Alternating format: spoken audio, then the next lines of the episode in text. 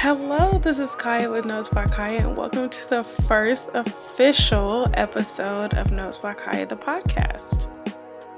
So, today, um, as I mentioned in the intro, we are going to talk about mindful parenting and what exactly that means.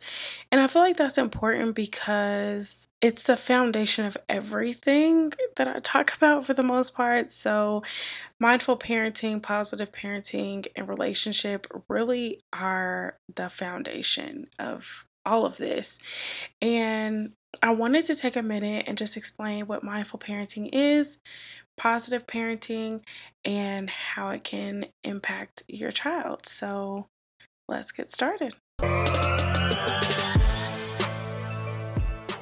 Okay, so mindful parenting basically is taking a moment before any actions with your child to think about how it may impact them later.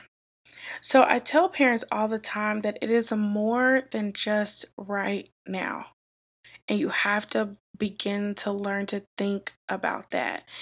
Is that everything that you do has a reaction. So we learned that in science class, right? Every action has a equal and opposite reaction or something like that, you know? so um everything that you do in parenting is going to have an impact on your child. So, this goes from discipline, this is in just everyday conversations, the way that you respond to different things that happen with your child or in the household, all of that even how you look at and take care of yourself. And we'll dive more into those things specifically as we go along through that different episodes. So make sure that you subscribe, turn notifications on where you can so that you don't miss an episode. In mindful parenting, basically, we are thinking, how will this affect my child in their future? And it really is about intentionality. So you really have to be intentional to do this, especially if you're not used to doing it. So think about this. Let's take a young child because I believe this starts at the very, very beginning. So here you are, you have your two year old. Amazing age, right? Um, actually, three is much harder than two. I don't know where they got terrible twos from, but I worked in a daycare and the three year olds are off the chain all the time. but, anyways, think about this your two year old wants to choose their outfit. You're like, I don't have time for this. We gotta go. What you trying to pick is not even like okay for this weather that's outside. So, no. Okay. Now, understanding that most of the time that might be just one moment. Or you might be doing that continuously. You're not picking any out any outfits, you're only to whatever. But think about how that might affect their self-esteem and their ability to make decisions. And I have a live available on my my Facebook group, um, Parents Raising Mentally Healthy Children, that talks specifically about the correlation between anxiety and being able to make decisions as a child. And I got really great responses for that. I may try to record that for the podcast um, and bring you all in the conversation as well. But you can also join that group and be able to watch it for yourself. You are setting a stage for how your child views themselves and the world. So you may think it's really small.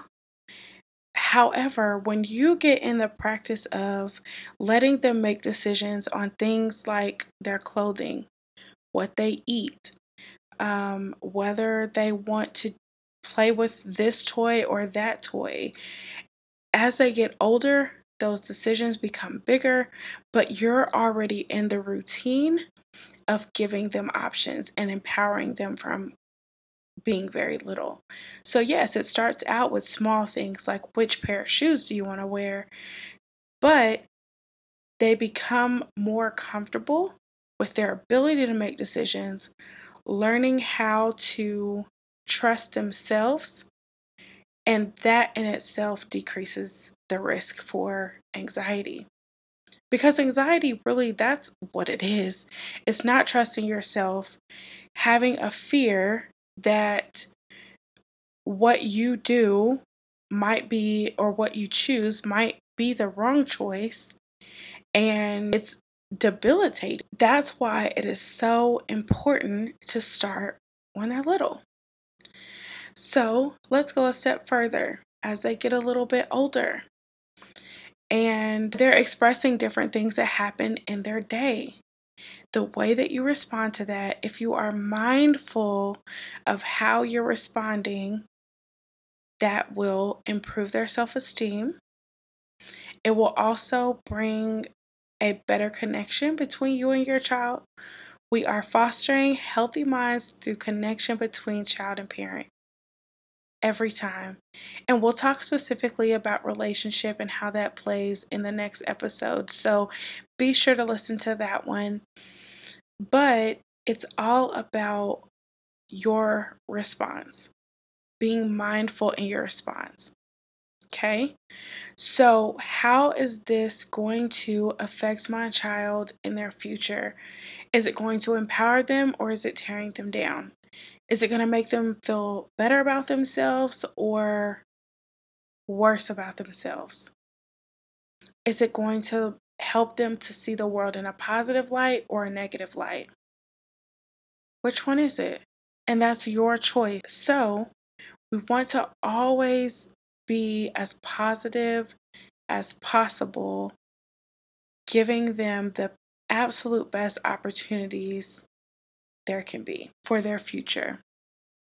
So, let's think about this. Say your child gets in trouble at school. So, your child gets in trouble at school and you're ready to fly off the handle. You haven't even heard what happened. Yes, you know your child. However, um, you haven't gotten their side of the story. You're just ready to blow up. Okay? So, Instead of doing that, using positive parenting techniques, mindful parenting skills, what you would do is take a second, allow your child to be expressive about what it was that they felt, saw, heard, experienced during that moment, and then make a decision about what happens from there. Because I think a lot of times, and this is really why I love working with children and why I got into this work, is because I felt like children don't really have a voice. Or their voices are manipulated, controlled, and shut off by adults sometimes. And I know that's hard to hear, but it's the truth. I cannot tell you how many times I've been in a conversation with an adult talking about these kids don't have feelings, they don't have stressors, all of that. And you'll hear me say that a million times that that's just not true. Okay, they do have feelings, they do have emotions, they are just learning how to deal with them the same way a lot of adults still need to learn. Giving them an opportunity to express themselves, feel heard in that situation, and they might be wrong, but that is okay because we're being mindful about how we react so that we get a different response next time.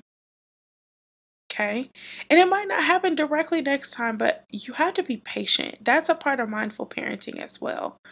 Is being patient, understanding that your child is still learning, still growing, and has a long way to go. The same way that you, as an adult, are still learning and growing.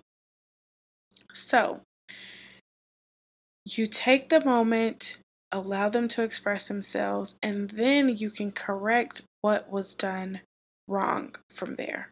If you have questions about mindful parenting and how you can incorporate that in everyday life, or you have a specific situation you would like for me to address, email that to me at podcast at notesbykaya.com and you can put whether or not you want me to answer it on the show and we can discuss these things because I think it's super important. So, again, that's podcast at notesbykaya.com. So, let's go ahead and get into our parenting and media segment. I am not Rebecca's mother. If you want to live with her rules, fine, go live in her house. Okay, so today's parenting and media segment is a little bit different. I mentioned that a lot of times it will be from um, movies, TV shows, different things like that that we see on TV. However, we have so much going on on social media that I want to talk about those things as well. So, for this first one, I want to talk about a video that was sent to me that is Iman Shumpert talking about how we encourage or discourage children in their dreams. And I thought that was perfect for this episode and talking about being mindful in the way that you respond to things. And so let's get into this. So basically, Iman Shumpert was talking about how so often, and I hear this most with black parents, and it's not a bashing of black parents, but it's just recognizing that a lot of things that we have done in the past has to change. So, as you may know, Iman Shumpert, he is a NBA player. He is married to Teyana Taylor. They have a beautiful baby girl, and he was discussing, you know, how getting into say your child has this dream that to you seems insane, right? So he talked specifically about having a child that says, I want to be a professional athlete. And instead of parents saying, well, you know, most people don't even make it, so you need to have a backup plan and da da da da da, because black parents get so caught up in being real that they accidentally end up crushing dreams. Okay? Let's say that again. Sometimes black parents get so caught up in being real and I don't want you to be hurt by the world. So I'm going to crush you first. Crazy, right? But the world is going to tell you this. So I feel like I need to prepare you rather than equipping with the tools that they need instead. And this is exactly what he said. So he was like, you know, if they say they want to be that, don't say, oh, well, most people don't make it and imply you're going to be one of those that doesn't make it. But instead, okay, let me teach you about the hard work it's going to take to be able to make it. And backup plans are fine. Yes, go to school, get your education, have something else because obviously there is a risk for like getting hurt or, you know, something like that that can have a major impact on your career and you want to be able to not be stuck like oh no this is all that i had right? It's just like telling people you need to have seven different um, flows of income to build wealth but also if one falls you still have these others to depend on until you figure that out and fix that. So he said instead of doing that Tell them, okay, well, let's get in the gym. Let's start lifting weights. Let's do this. And encouraging them, getting in them into all the camps that are possible and getting them on different sports teams, all of that for whatever it is that they want to do. And allowing them the space to figure out what it is. So, yes, kids change what they want to be a lot. However, what we say to them and how we encourage them, how we respond to those dreams can make a major difference. I don't know why a lot of times, you know, when kids will say, I want to be a doctor, oh, that's a lot of school. Why is your first instinct not, you know what, you would make a great doctor? Now let's see what different things we can get you into. What mentors can we get you to see if that's really something that you want to do or how we can support you and give you a head start. And that is what mindful parenting is. Watching what you say, how you say it, and making sure that you are not just protecting your own ego and shaping it to make it look like you're protecting their protecting them and really taking a look at what it is that you're doing that you're instilling in them. So that is extremely important and I just loved watching that video. I was like, yes, like because it's so true and you hear that so often and I think about my own parents. So I want to be a singer. I've been obsessed with Whitney Houston since I was like 4, right? So I was like, ooh, that's what I want to do. I'm going to go on Star Search, aging myself. I'm going to go on Star Search. I'm going to do this, da da da da. But I was shy to sing in front of small groups of people. And I didn't sing in front of my dad for the longest time, except for at church. So I would lead songs at church and all of that. And that was completely different than, you know, like I wouldn't even sing in the car unless it was like me, my mom, my sisters. If it was us with my dad, I don't know why, but I just I wouldn't do it. And maybe because my mom like she sings too and all that, so it's a little bit more comfortable because we're like all singing together, but I don't know. Anyway, I remember him distinctly saying, "How are you going to do that if you won't just sing at the drop of a hat?" or if you can't do this, if you can't do that. And I remember feeling like very let down by saying that. And I was like, you know what? He's right. Not doing that anymore. And I know that that wasn't his intention.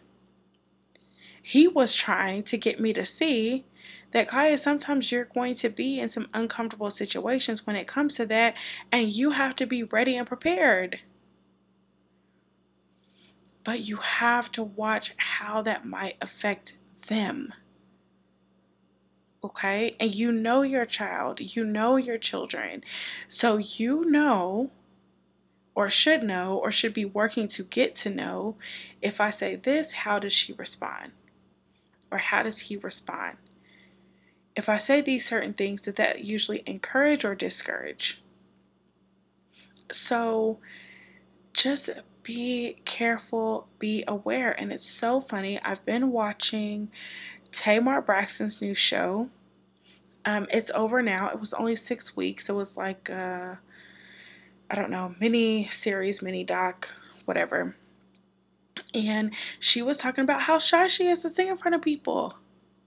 This girl has been a star for years and still there was a whole episode of her avoiding recording these tracks, these songs, because she didn't want to sing in front of everybody. She had to turn the lights down. She had to take a shot. She had to kick like a bunch of people out of the room. She would run and avoid and do all these other different kinds of things to not record the song because she didn't want to sing in front of other people. And I was like, oh my gosh. So that really wasn't a limitation. And uh, yeah, of course, she has to learn how to just push herself to do it.